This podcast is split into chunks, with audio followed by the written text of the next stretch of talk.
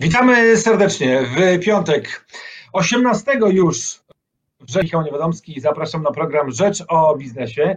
Dzisiaj będzie trochę o elektromobilności, bo moim gościem jest dzisiaj Marcin Jastrzębski, e, prezes firmy Veramo SA, która zajmuje się innowacjami w elektromobilności. Pan Jastrzeł jeszcze jakiś czas temu prezesem spółki Lotos, czyli spółki, która się zajmowała produkcją i sprzedażą e, paliw z ropy naftowej, więc to chyba zmiana. Kiedy nastąpił w Panu, Panie Prezesie, zielony zwrot? E, witam bardzo serdecznie, dzień dobry, Marcin Jastrzębski. Nie, nie nastąpił, to znaczy to jest tak, że e, nie ma czegoś takiego we mnie jak zielony zwrot. Prawda jest taka, że to jest jedno i drugie to jest energia. Wtedy, kiedy byłem prezesem Lotosu, chcieliśmy kupić Norvolt, negocjowaliśmy umowę na zakup e, dość istotnego pakietu e, tej spółki. To był wtedy startup, to był rok 2017-18. Dzisiaj Norvolt jest wart ponad 3 miliardy euro. Żałuję, że, że moja misja dobiegła końca, zanim żeśmy zrealizowali tą akwizycję i żałuję, że moi następcy jej nie zrealizowali do końca. E, Elektromobilność jest istotna. To wiadomo, że energii odnawialnej wokół nas jest wystarczająco dużo, żebyśmy funkcjonowali. Problem polega na tym, że dotychczas żeśmy nie potrafili jej magazynować. Więc czy magazyn energii w oparciu o ogniwa jonowolitowe, czy jakakolwiek inna technologia w oparciu o wodór, e, to jest to, do czego świat zmierza i, i, i Lotos jako spółka energetyczna powinna, powinna w tym brać udział. E, jeżeli chodzi o ropę naftową, nie ma żadnego problemu. To ropa jest nadal niezbędna, potrzebna, nawet wtedy, kiedy całość energii e, potrzebnej e, cywilizacji będzie to energia odnawialna, to i tak będziemy potrzebowali na przykład plastiku.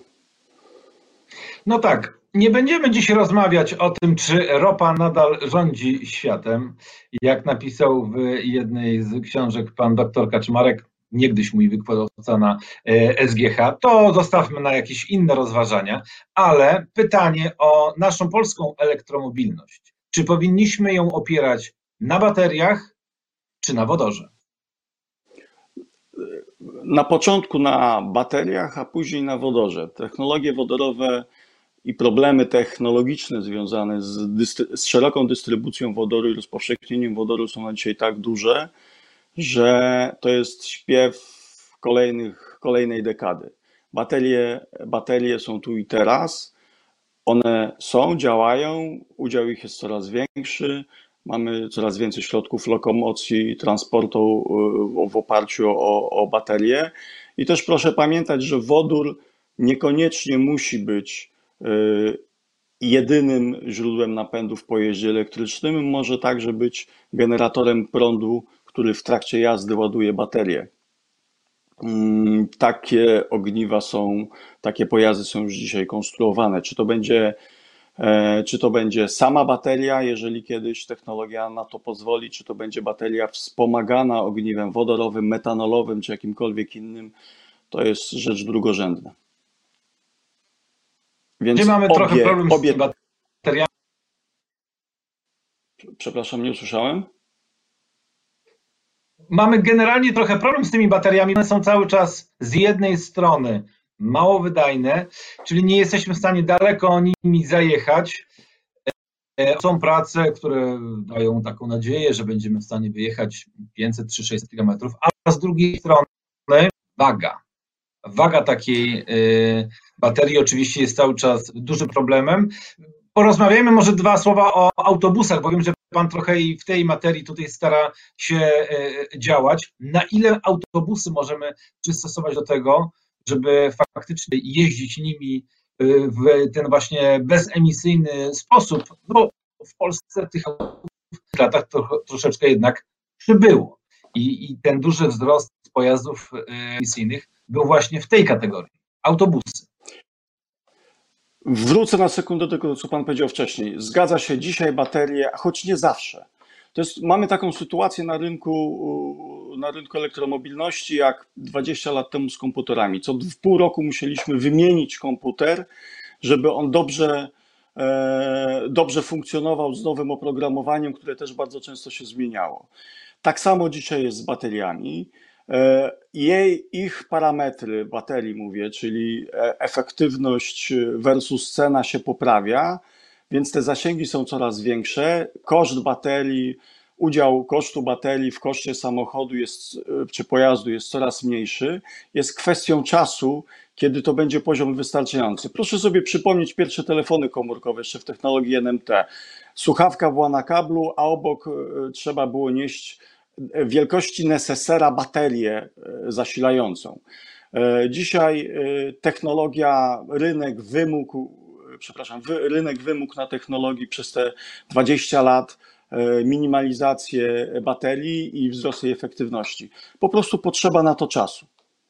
E, jeżeli chodzi o autobusy, e, tak jak powiedziałem, my mamy, e, produkujemy autobusy elektryczne, które pozwalają w droższej wersji przejechać ponad 400 km, w podstawowej wersji 250.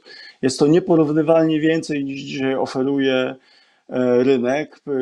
Na ogół przetargach w Polsce ogłaszanych ten wymóg to jest 120 km z szybkim ładowaniem, co też jest już, że nawiążę z powrotem do e, porównania e, do, do laptopów czy komputerów 20 lat temu, to też już jest starość. Dzisiaj na autobusami można przejechać znacznie więcej. Przypomnę, że mówi się, szacuje się, że 300-350 kilometrów to jest średni zasięg autobusu, żeby nie trzeba było doładowywać.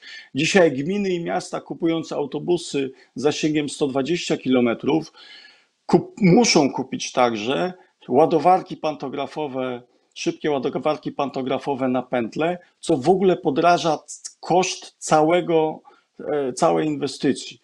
Dam, dla porównania, ostatnio był taki przetarg, w którym jedno z miast kupowało 10 autobusów, to był rząd wielkości 25 milionów. Dwie pętle wyposażone w ładowarki to był dodatkowy koszt około 6 milionów. 6 milionów, co dzisiaj można uzyskać, zmieniając parametry przetargowe samych autobusów. Tak naprawdę 6 milionów wyrzucone w błoto, bo za dwa lata na pewno one nie będą potrzebne.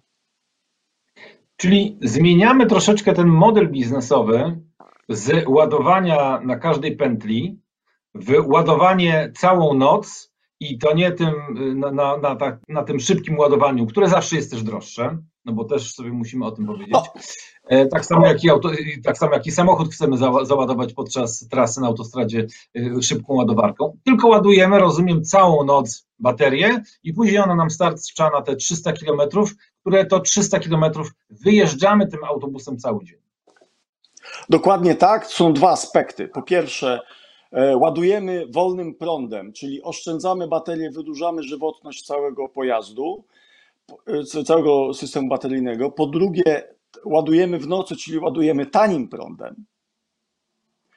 E, I to nie, niewątpliwie e, przynosi same zalety i dla eksploatacji autobusu technologicznego, i dla e, kosztów utrzymania, a jednocześnie proszę pamiętać, te pętle dzisiaj, to to oczywiście nie jest koszt samej ładowarki, te 6 milionów, o których mówiłem. To jest tak, że do, do przy budowa nowej stacji trafo, rozbudowa linii wysokiego napięcia, to musi być dość duży prąd, żeby to się wydarzyło. W Polsce w ogóle mamy, w miastach oczywiście jest prościej, ale w Polsce w ogóle mamy duży, problem z e, jakością sieci elektroenergetycznej, w związku z czym ładowarki na autostradach, tak między nami mówiąc, za nimi nie ma prądu. Szybko nimi nie naładujemy, choć one są tylko z nazwy szybkie, póki nie będzie magazynów energii. To jest kolejna rzecz, kolejna, kolejny wielki część projektu e, elektromobilności w Polsce. Bez magazynów e, powszechne używanie samochodów elektrycznych e, nie będzie miało miejsca. I na koniec muszę Pana zapytać też o rzecz, z którą Pan jest związany w, przez ostatnie lata, mianowicie ropę naftową. Oczywiście nie chodzi o to, czy ropa rządzi światem, bo moim zdaniem ona już przestaje rządzić światem. Pokazały to choćby ceny na giełdzie w Nowym e, Jorku w, na początku tego roku, ale nie o tym dy, dyskusja. W W tym w ostatnich dniach dwa duże koncerny ogłosiły swoją e, drogę do neutralności klimatycznej, do tego, aby były zielone. Kilka dni temu e, Polska Grupa Energetyczna zapowiedziała, że w 2050 roku chce być neutralna klimatycznie, a jeszcze wcześniej, w ubiegłym tygodniu, przedstawił to PKN Orlen. I pytanie właśnie o Orlen. Pan jako były szef Lotosu, co pan sądzi na ten temat, żeby jednak doszło do połączenia obu firm? E, pan jako prezes Lotosu no, trochę zna ten rynek e, naftowy. Na ile na tym Lotos skorzysta? Na tym połączeniu z dużym graczem, jakim jest e, Orlen, no i na budowie tego multienergetycznego koncernu, no, który też stawia na, na transformację energetyczną. Oczywiście jest tak, że połączenie Orlenu i Lotosu miało sens w moim przekonaniu 20 lat temu, wtedy kiedy ten rynek też zupełnie inaczej wyglądał. Dzisiaj, kiedy co kolejny koncern, duży koncern międzynarodowy zapowiada przejście i rezygnację z e, rozwoju e, sektora ropy, ropy i gazu. BP mówi o tym, że też będzie zielone w 2050 roku sprzedaje swoje e, rafinerie, bardzo trudno będzie, bardzo trudno będzie znaleźć takiego partnera, który, którym, z którym współpraca byłaby korzystna dla nie tyle Orlenu czy Lotosu, ale także dla Polski. Według mnie y, z kolei środki zaradcze zaproponowane Komisji Europejskiej przez Orlen oraz zaakceptowane, ostateczna ich wersja zaakceptowane przez, y, przez Komisję Europejską, czynią ten projekt y, bezcelowym. Proszę pamiętać, że Orlen jest cztery razy większy niż Lotos.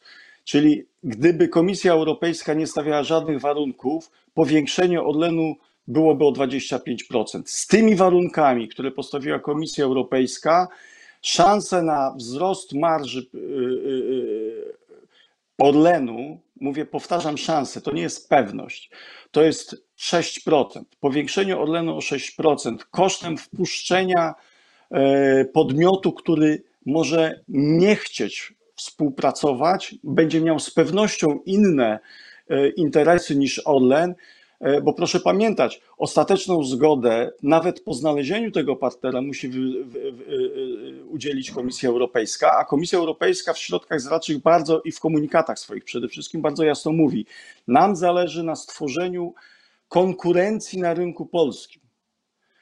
E, myślę, że to jest za dużo, to jest kompletnie wbrew temu, o co na przykład e, zabiegał prezydent Lech Kaczyński, a kilka razy z, nim miałem e, przyjemność rozmawiać o, o energetyce, o ropie naftowej.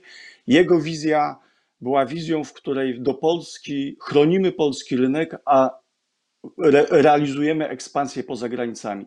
Podejrzewam, że dużo lepszym projektem byłoby zwiększenia siły e, na przykład Orlenu, gdyby Orlen zdecydował się, tak jak 10 lat temu, na Morzejki, zdecydował się na zakup rafinerii na Ukrainie i w końcu na przykład e, skończył budowę rurociągu e, Adamowo-Brody e, i dostarczał ropę naftową do, do tej swojej rafinerii na Ukrainie z Gdańska. Byłoby to dużo efektywniejsze i lepsze. Tak jak mówię, te warunki komisji są moim zdaniem nie czynią ten projekt bezsensownym biznesowo.